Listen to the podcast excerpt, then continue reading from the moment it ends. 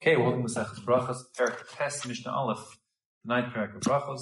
Now we'll discuss uh, basically primarily Birchos Shevach Hoda'ah, blessings of praise and thanks. So while the previous few prakim talked about the brachos we say before and after food and things surrounding benching Hilchos Seudah, meals, now we're talking about other kinds of experiences one has, um, which will prompt one to, if he does it properly, direct his emotion towards Hashem by expressing a bracha one way or another. So here in Mishnah Aleph, we have two different brachas. The first says, Haroa makom shenasu bonisim Yisrael. If a person comes across a place um, where he now sees this is the particular place where a national miracle was performed for the Jews.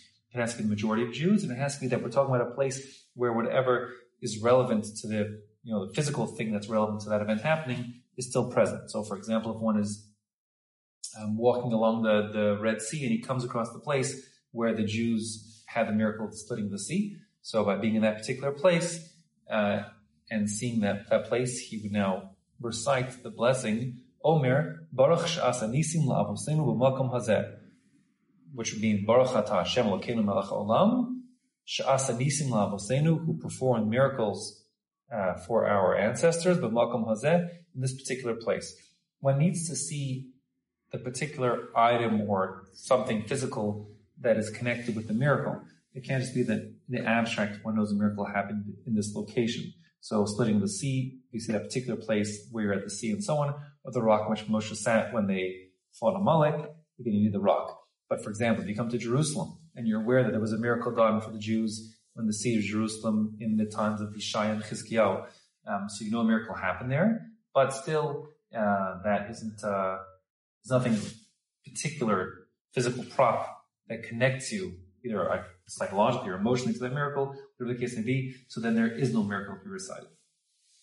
Now, the Mishabura, excuse me, the, the Bartanura brings based on the Gemara that there's actually other brachas to be said when it was a personal miracle, as opposed to a, a public miracle, a national miracle. So on a private miracle, um, in other words, one is saved for, from, in some miraculous way from, let's say, a car accident, and he makes a special bracha all to himself. And the bracha he makes is um, sha'asa li nes b'makom hazeh, uh, Baruch Hashem who performed for me a, a, miracle in this particular place. A machlokas poskim what constitutes a, a, miracle in this regard that would uh, require a bracha to be said. Some understand it means specifically a miracle that breaks the, the expected rules of nature. Uh, and there's no sort of, and that is when you make a bracha, but ostensibly there's no explanation whatsoever um, for what happened. Others rule that uh, the bracha is even applicable when a miracle happened that just is the confluence of a number of rather unlikely events that also constitutes the nace that we're talking about here to make a bracha. Since it's a machlokus and the rule is safek brachas lahakel, uh, we go lean into blessings. We don't want to say a God's name in vain and a, and a blessing that wasn't required. Therefore, um, the custom today seems to be, unless it would be a miracle that was breaking the rules of nature, one would make the bracha, but without invoking Shem Malchus, without uh, using Hashem's name in the bracha.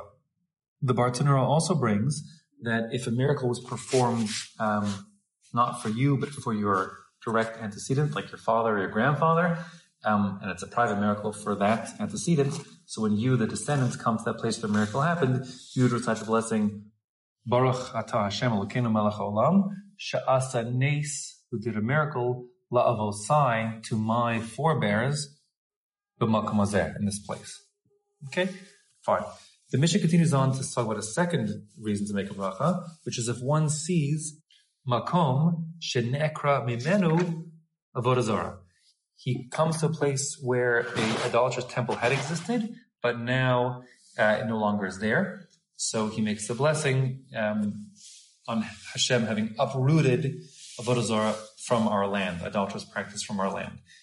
Um, so there the bracha actually would be, the Gemara brought down not just that one would say, Baruch atah Hashem Elokeinu melech sha'akar avodah zarah who uprooted idolatry from our land. It would actually add the bracha. Just as you, Hashem, uprooted it from this place, kach te'akar mekol makomos Yisrael, may you similarly uproot idolatry from all the place where Jews lives, v'hashev lev la'avodehem la'avodecha, and to you should also return the hearts of those who served these idols back to your service. Um, that blessing, of course, is applicable just in Eretz Israel because it's called Me'artzenu from our land. And the Gemara gives a different bracha that one says if he sees a place where it had been an idolatrous temple but no longer is functioning as such um, outside of Eretz Israel, and there uh, the bracha is Baruch Ata Hashem Elokeinu Melech Olam Sha'akar Avodah Mimakom Hazeh who uprooted Avodah from this particular place. And then again, he would complete it by adding on the uh, Kashem Shnekra Mimakom Hazeh, just as you uprooted from here, so to Aker Makom Makomot Yisrael and Hashem Leil Lavadeim Lavadecha. And again, the same request that you should Hashem should return the hearts of those who serve the Avodah Zarah to Hashem's proper service. Again, this is not even if we're talking the, the those who are of Dehem, those who serve the idols, weren't of course necessarily Jews. It, we're saying that whoever, whatever person served idolatrous things, we want his heart to return to Hashem and serve Hashem properly, the one and only God, just as Rashi understands in the Pasuk Shema Yisrael, Hashem Elokeinu Hashem Echad, that Hashem is Elokeinu now, but he will be Echad, one God for everyone, recognized by everyone in the future.